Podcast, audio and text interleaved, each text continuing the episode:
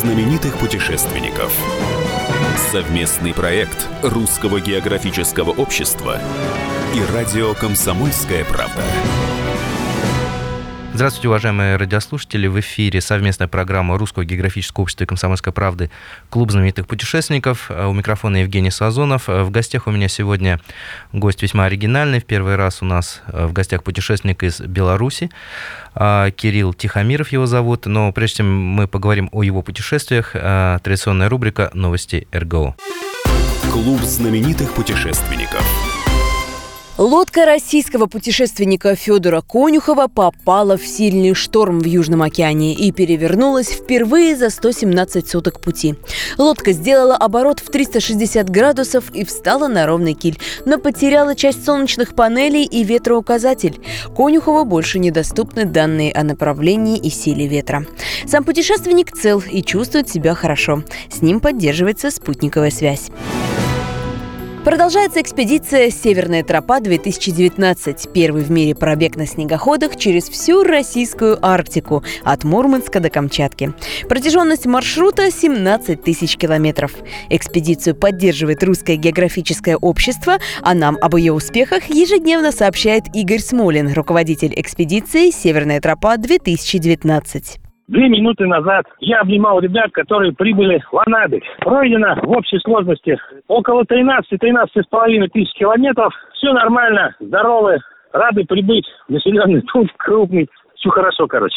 Но есть высокая степень вероятности, что это будет финальной точкой, потому что на Камчатке везде дожди, плюсовая температура. Ну, в общем, проходимость там крайне сложная, и вполне возможно, что, в принципе, сейчас на снегоходах там пройти невозможно. 1 апреля в Крыму стартовала волонтерская школа РГО по подготовке кемп-лидеров и медиа-волонтеров. В ней принимают участие победители конкурсного отбора – 50 юношей и девушек из 26 городов России. Задача школы, организованной при поддержке некоммерческой организации Good Surfing, подготовить специалистов, которые присоединятся к волонтерским и экспедиционным проектам в 2019 году. Срок приема работы на фотоконкурс Русского географического общества «Самая красивая страна» продлен до 14 апреля. Количество присланных снимков уже превысило 10 тысяч. Среди фотографов много детей, ведь для них запущено отдельное соревнование со своими номинациями. Все подробности и правила на сайте foto.rgo.ru. Итак, напоминаю, что в эфире программа Русского географического общества и «Комсомольская правда. Клуб знаменитых путешественников». А у микрофона Евгений Сазонов. Сегодня в гостях у меня белорусский путешественник Кирилл Тихомиров. Справка. Кирилл Тихомиров – архитектор, белорусский путешественник-одиночка, специалист по горным, водным, велосипедным, лыжным и пешим походам. Организатор одиночных экспедиций по Белоруссии, России и зарубежью. Кирилл, здравствуйте. Добрый день.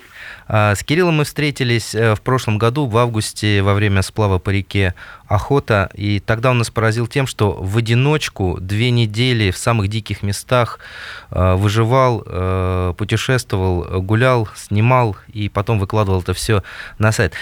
Кирилл, первый вопрос. Почему в одиночку и почему в таких экстремальных условиях? Ну, начнем с первой части. Одиночку, потому что это мое я наиболее комфортно себя чувствую, когда я нахожусь один, вот, в диких местах, как это ни странно звучит.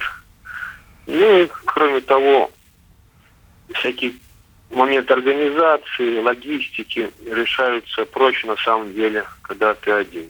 Но я не сразу э, решился, естественно, на такое путешествие одиночное, потому что, ну, естественно, требует вот, и физической, и моральной, и технической, так сказать, подготовки. И поэтому это, в принципе, мой, наверное, уже 17-й год э, такого плотного туризма, горного, водного. Ну и, наконец-то, я решился, да. Скажите, а вот были какие-то ситуации экстремальные в ваших путешествиях, вот в этом путешествии, в другом, э, когда вот, э, ну, что-то утопили там, или э, снаряжение потеряли, или же ну, какие-то там медведь вышел, помахал лапой. В этом летнем путешествии, о котором мы сейчас говорим, но по моему, по моим, по моим меркам экстремальной ситуации не было. То есть, ну, медведи вышли, помахали, ну, я им помахал. Но это как-то не, воспри... не воспринималось как экстремальная ситуация. Вот если говорить о экстремальных ситуациях, то а, такая случилась в начале марта, вот буквально совсем недавно. Мы с другом вдвоем поехали в поход на Полярный Урал. Мы там никогда не были, я вообще стараюсь не повторяться. И мы столкнулись вот с этой с таким явлением метель, в этой безвестной зоне. Там же нечему ветер, ветер задерживать. В моем горном опыте, конечно, были и, и метели, и снегопады, и отсидки, но тут это все произошло, потому что мы ничего не могли сделать, не идти, не стоять. Мы смогли только быстро выкопать ямку, вот. Но сидеть тоже не было невозможно, потому что снежная пыль проникала во все щели, ну, и в глаза, там, в рукава. Мы накрыли тентом от палатки и вот так ждали. Сколько надо, сколько предстояло нам ждать, не гадали. То ли это будет 10, то ли 12, то ли сутки. Это было довольно сурово. Вот это действительно была по полной мере экстремальная ситуация, потому что там было ясно, что без тента этого, без ямки, ну, то есть там реально шла речь о выживании. Ну, тент выдержал, вот, метель оказалась не такой длинный, всего лишь 12 часов, вот мы их высидели, вот встали, поставили палатку, и как будто заново родились, было такое ощущение. То есть ничего подобного в этом летнем походе не испытывал, но если говорить о экстремальных ситуациях, то вот такая была. Кирилл, а вот вопрос такого плана. А, вот когда вы путешествуете, да, э, в принципе, большое количество плюсов. Э, сам за себя, сам все решаешь. Но были ли моменты, когда вот, ну, чувствовал, что не хватает попутчика? Или вот все-таки один, и это идеальный сплав? Да, это был один идеально. Естественно, я волновался перед началом, но когда я стал, так сказать, на маршрут, вот на протяжении всех этих 20 дней, как-то я чувствовал себя очень комфортно. Ну, это моя личная особенность, то есть наверное. Кирилл, а вот если для людей, которые только находятся, ну, скажем, любят путешествовать, любят туризм, горный, водный, но не экстремальный, вот можете им что-то посоветовать, э, куда они могут съездить, посмотреть, сплавиться, чтобы прям, ну, не очень было опасно и не очень трудно? Ну, это очень тонкая грань между опасно, средне опасно, очень опасно. То есть, когда я начинал, я видел бобровую плотинку на белорусской реке, реке и у меня сразу адреналин там и, и, и, прочее, там ручки дрожат. Прошло 15 лет, ну, я вижу какой-то водопад, говорю, ну как его тут пройти? Довольно спокойно, скажем, ну, образно говоря. Нужно какой совет дать? Наращивать плавно, чтобы не были какие-то ступени такие дикие, неподъемные психологически. Ну, как и в любом традиционном туризме, э, вот, начиная с первой категории, второй, третьей, четвертой, если это чувствуется, что есть запас психологический и физический, можно перескакивать. Ну, как вот, вот эта школа, школа традиционного туризма, я, в принципе, приблизительно по ней шел. То есть, естественно, я не пошел сразу в горную шестерку.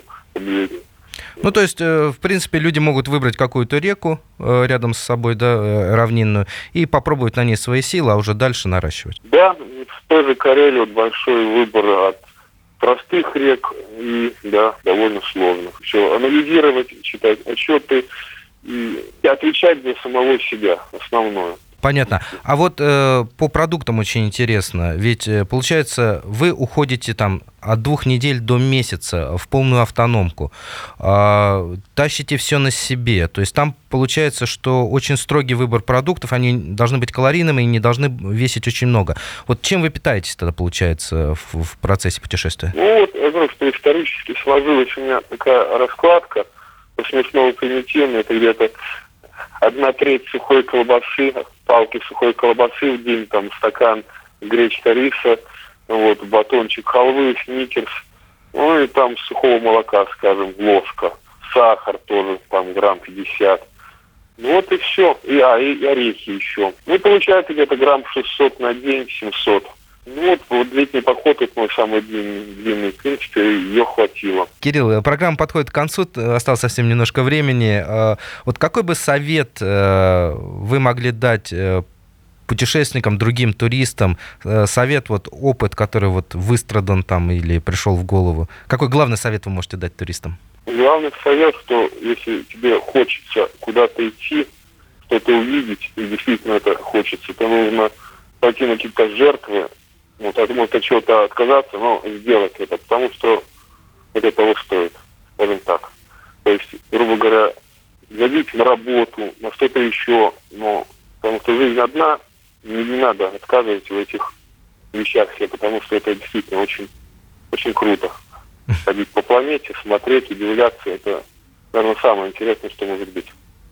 Кирилл, спасибо за советы, за сегодняшнюю беседу. Напоминаю, в эфире был сегодня наш гость, э, белорусский путешественник Кирилл Тихомиров, путешественник-одиночка, которых э, не очень много вообще на планете, которые э, надеются только на себя и изучают, посещают самые далекие и, возможно, опасные точки. У микрофона был Евгений Сазонов. В эфире вы слушали совместную программу Русского географического общества и Комсомольской правды «Клуб знаменитых путешественников». Встретимся ровно через неделю.